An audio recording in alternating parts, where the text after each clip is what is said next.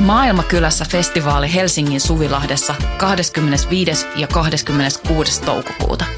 Luvassa mieletön kattaus musaa, rohkeita keskusteluja, 50 katuruokakeittiötä, järjestöjä ja toimintaa oikeudenmukaisen maailman puolesta. Vapaa pääsy ja avoin kaikille. Tuu mukaan. Rohkeus muuttaa maailmaa. Yhteistyössä Euroopan unioni, Kirkon ulkomaanapu ja Radio Helsinki.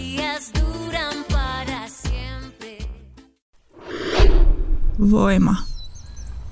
Ymmärrä maailmaa. Voima numero 5-6 2022. Viimeinen huuto. Teksti Antti Kurko. Lukija Antti Kurko. Valta tuo mukanaan vastuun. Susiengin kapteeni Sean Huff tietää olevansa esikuva, mikä motivoi häntä tekemään asiat entistä paremmin. Au! Tämä suden ulvontaa imitoiva huuto on kuultu monta kertaa miesten koripallon maajoukkueen Susiengin kapteenin Sean Huffin suusta. Monipuolisena pelaajana tunnettu 38-vuotias Huff on pelannut itsensä suomalaisen koriskansan sydämiin periksi antamattomalla ja positiivisella asenteellaan. Huffilla on ollut pelaajana keskeinen rooli siinä, että Suomesta on tullut viimeisen kymmenen vuoden aikana menestyvä koripallomaa.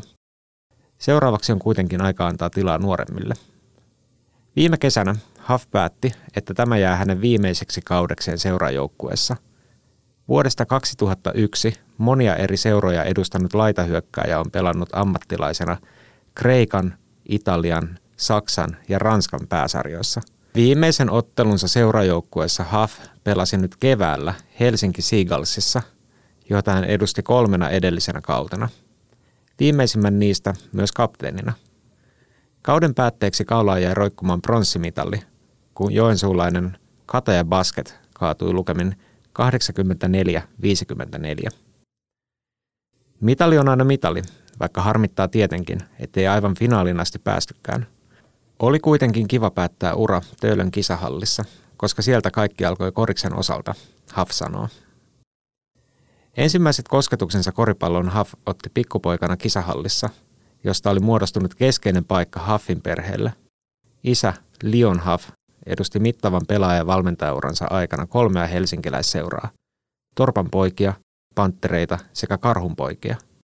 1970-luvulla suomalainen yhteiskunta alkoi hitaasti kansainvälistyä.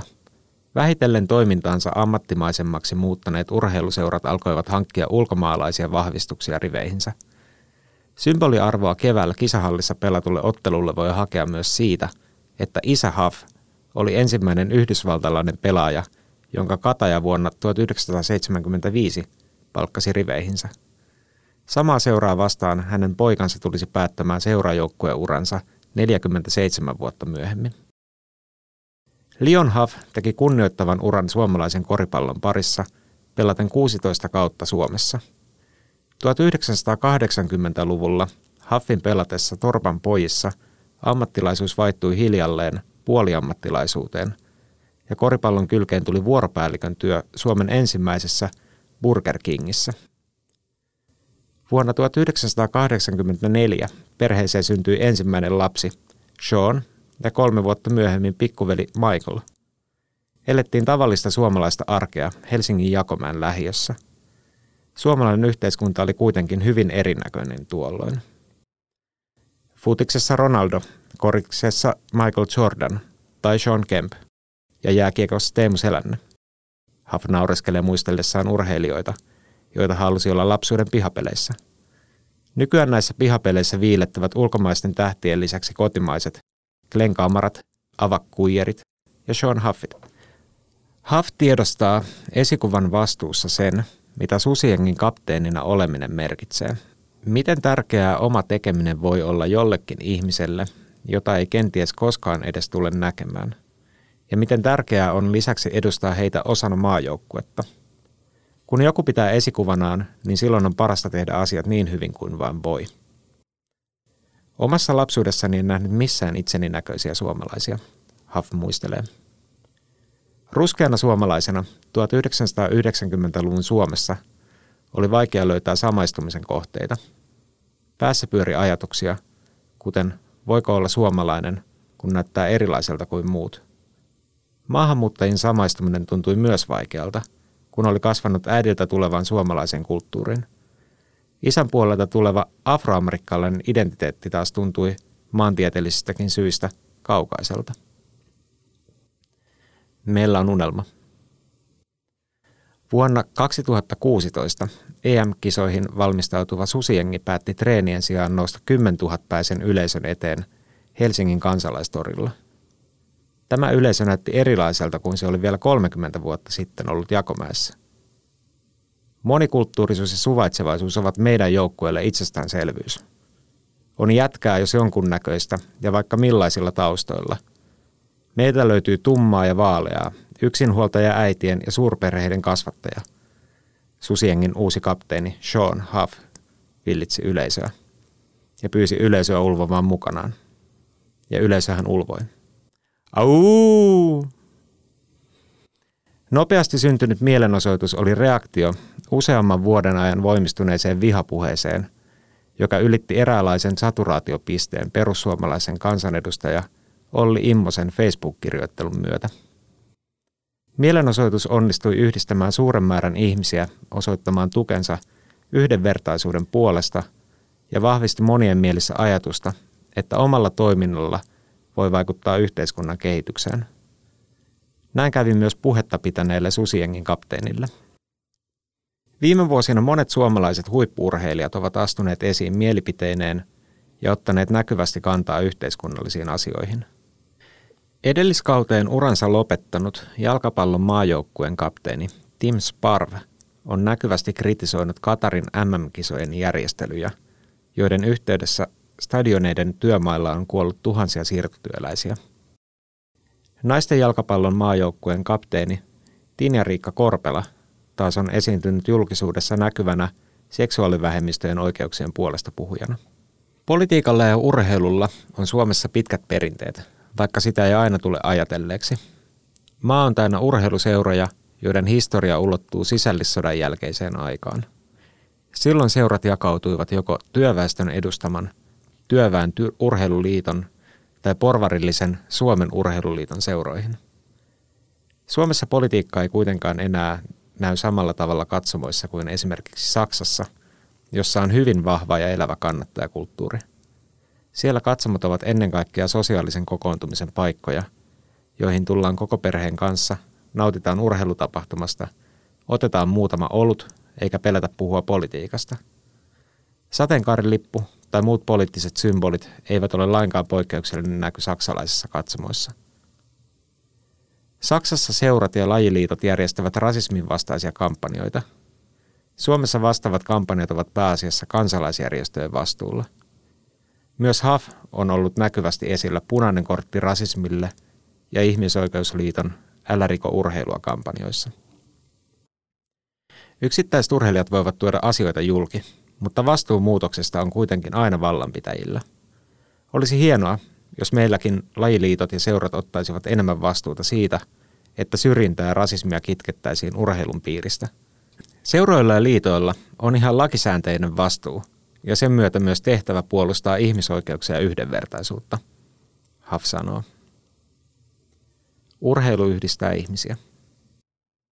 Ihmiset muodostavat usein vahvan tunnesiteen asuin- tai kotipaikkaansa, ja se voi olla merkittävä palanen oman identiteetin rakentamisessa. Urheiluseurat profiloituvat usein jonkin tietyn kaupungin tai kaupungin osan seuroiksi – Urheilu tuottaa tunteita, jotka yhdistävät suuria joukkoja ihmisiä. Harva asia tässä maassa tuo niin paljon ihmisiä yhteen kuin vaikkapa leijonat, Huff toteaa. Sean Huff on asunut yli 10 vuotta Vuosaaressa, Itä-Helsingissä. Siellä Huff on lähtenyt mukaan paikallisen koripalloseura VP Panterien toimintaan kummijäsenenä osallistumalla erilaisiin tapahtumiin, kuten leireihin – Susiengin ja Seagalsin kapteenin roolit ovat auttaneet tuomaan seuralle huomioita, ja sitä kautta hän on pystynyt lisäämään tietoisuutta matalan kynnyksen harrastusmahdollisuuksista. Itä-Helsingissä nuorten harrastajamäärät ovat pienempiä kuin muualla kaupungissa. Voidaan spekuloida, että johtuuko se sosioekonomisista asioista vai mistä. Koris on kuitenkin todella matalan kynnyksen harrastus, Jos voin jollain tavalla vaikuttaa ruohonjuuritasolla siihen, että lapsilla ja nuorilla on mahdollisuus harrastaa, niin koen sen arvokkaaksi, Huff kertoo. Harrastustoiminnan mahdollistaminen on Haffille läheinen aihe. Se on tärkeää, koska yhteinen tekeminen kasvattaa meitä ihmisiä arvostamaan toisia enemmän. Nuorten liikuntaharrastuksen hyödyt on osoitettu useissa tutkimuksissa, ja ne kantavat pitkälle aikuisuuteen. Ihmiset, jotka ovat harrastaneet liikuntaa lapsena tai nuorena, voivat useimmin fyysisesti ja henkisesti paremmin aikuisiellä, vaikka harrastustoiminta olisi sittemmin loppunut. Kaikkea ei kuitenkaan saada mukaan harrastustoimintaan. Isoimmissa kaupungeissa ei välttämättä ole tarpeeksi tiloja harrastaa, ja ne voivat olla kalliita – kun taas pienemmillä paikkakunnilla, joissa olisi tiloja, ei aina ole tarpeeksi lapsia muodostamaan riittävän suuria ryhmiä esimerkiksi joukkuelajeihin. Liikuntaharrastuksen voi sanoa myös keskiluokkaistuneen.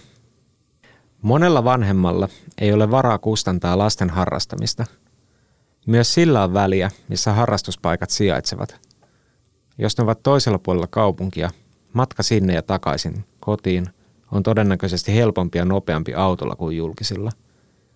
Pidemmät treenimatkat näkyvät suoraan sekä vanhempien että lasten jaksamisessa.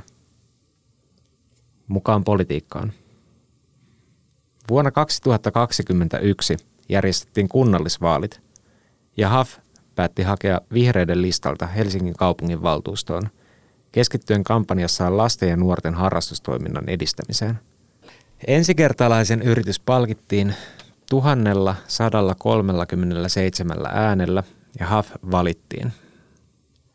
Suomessa harrastaminen on kallista, koska tilat ja valmennus maksavat.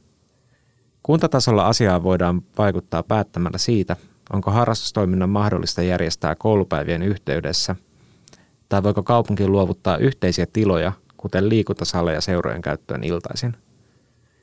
Kaupungin omat tilat ovat halvempia kuin yksityiset, joten tämä olisi suora keino pudottaa harrastustoiminnan hintaa.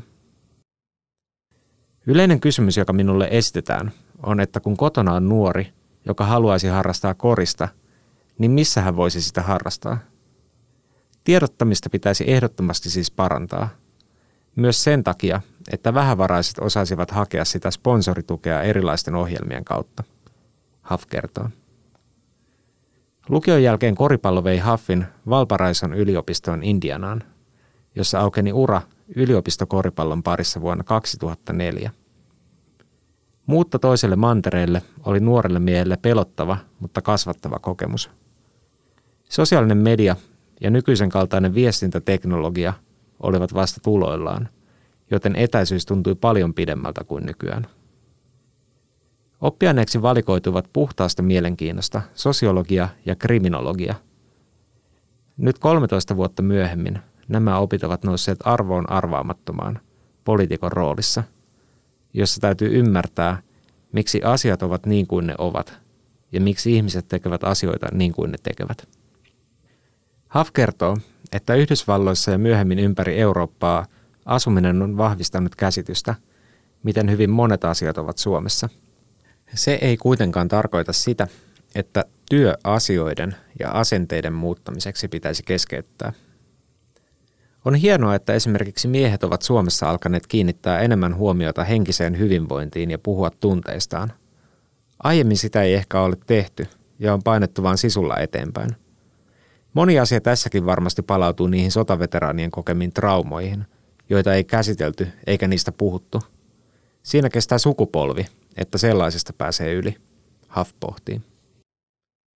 Suomalaisessa keskustelussa toistetaan usein, että suomalaisen miehen kuva on hyvin ahdas. Toisinaan tämä myyttisiin sfääreihin noussut hokema horjuu. Melko usein joutuu selittämään ulkomaalaisille, että miesten on ihan ok istua alasti keskenään kankkukankkua vasten ja hikoilla yhdessä kuumassa huoneessa. Se ajatus omasta fyysisestä tilasta voi olla jostain muualta päin tulevalle, välillä aika kapea, Haf naurahtaa.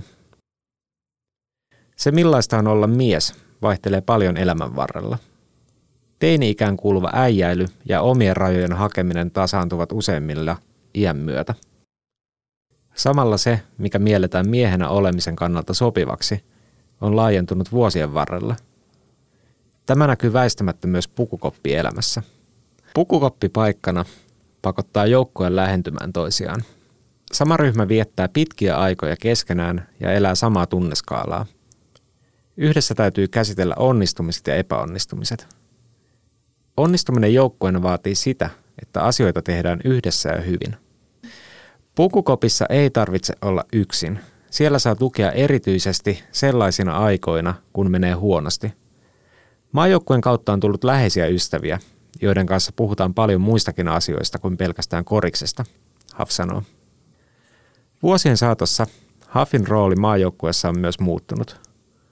Ensimmäisen kerran hän puki maajoukkueen paidan ylleen vuonna 2003, kun joukkueen kuopus Miro Little ei ollut vielä edes syntynyt. Kapteeniuden ja iän tuoman kokemuksen myötä rooli eräänlaisena mentorina on korostunut. On tärkeää vetää kaikki pelaajat samalle sivulle ja varmistaa, että kaikki omaksuvat omat roolinsa ja jokaisen on hyvä olla joukkueessa. Joukkue kuitenkin enemmän kuin osiensa summa. Susiengi on osoittanut tämän pystymällä voittamaan ennakkoon paljon vahvemmaksi miellettyjä joukkueita. Taakka harteilta. Pudotuspelien loputtua Huff huomasi, että ensimmäistä kertaa pelaajauran aikana kauden jälkeen koitti syvä helpotuksen tunne. Se oli siinä – Viime kevät ja kesä olivat olleet henkisesti raskaita, etenkin kun hän oli urheilun ohella tehnyt täysillä myös vaalityötä. Urheileminen huipputasolla on erittäin kuluttavaa, koska siinä joutuu repimään kaiken irti kropastaan. Kroppa on urheilijan työkalu, jonka huolenpito vaatii jatkuvaa fyysistä ja henkistä panostusta.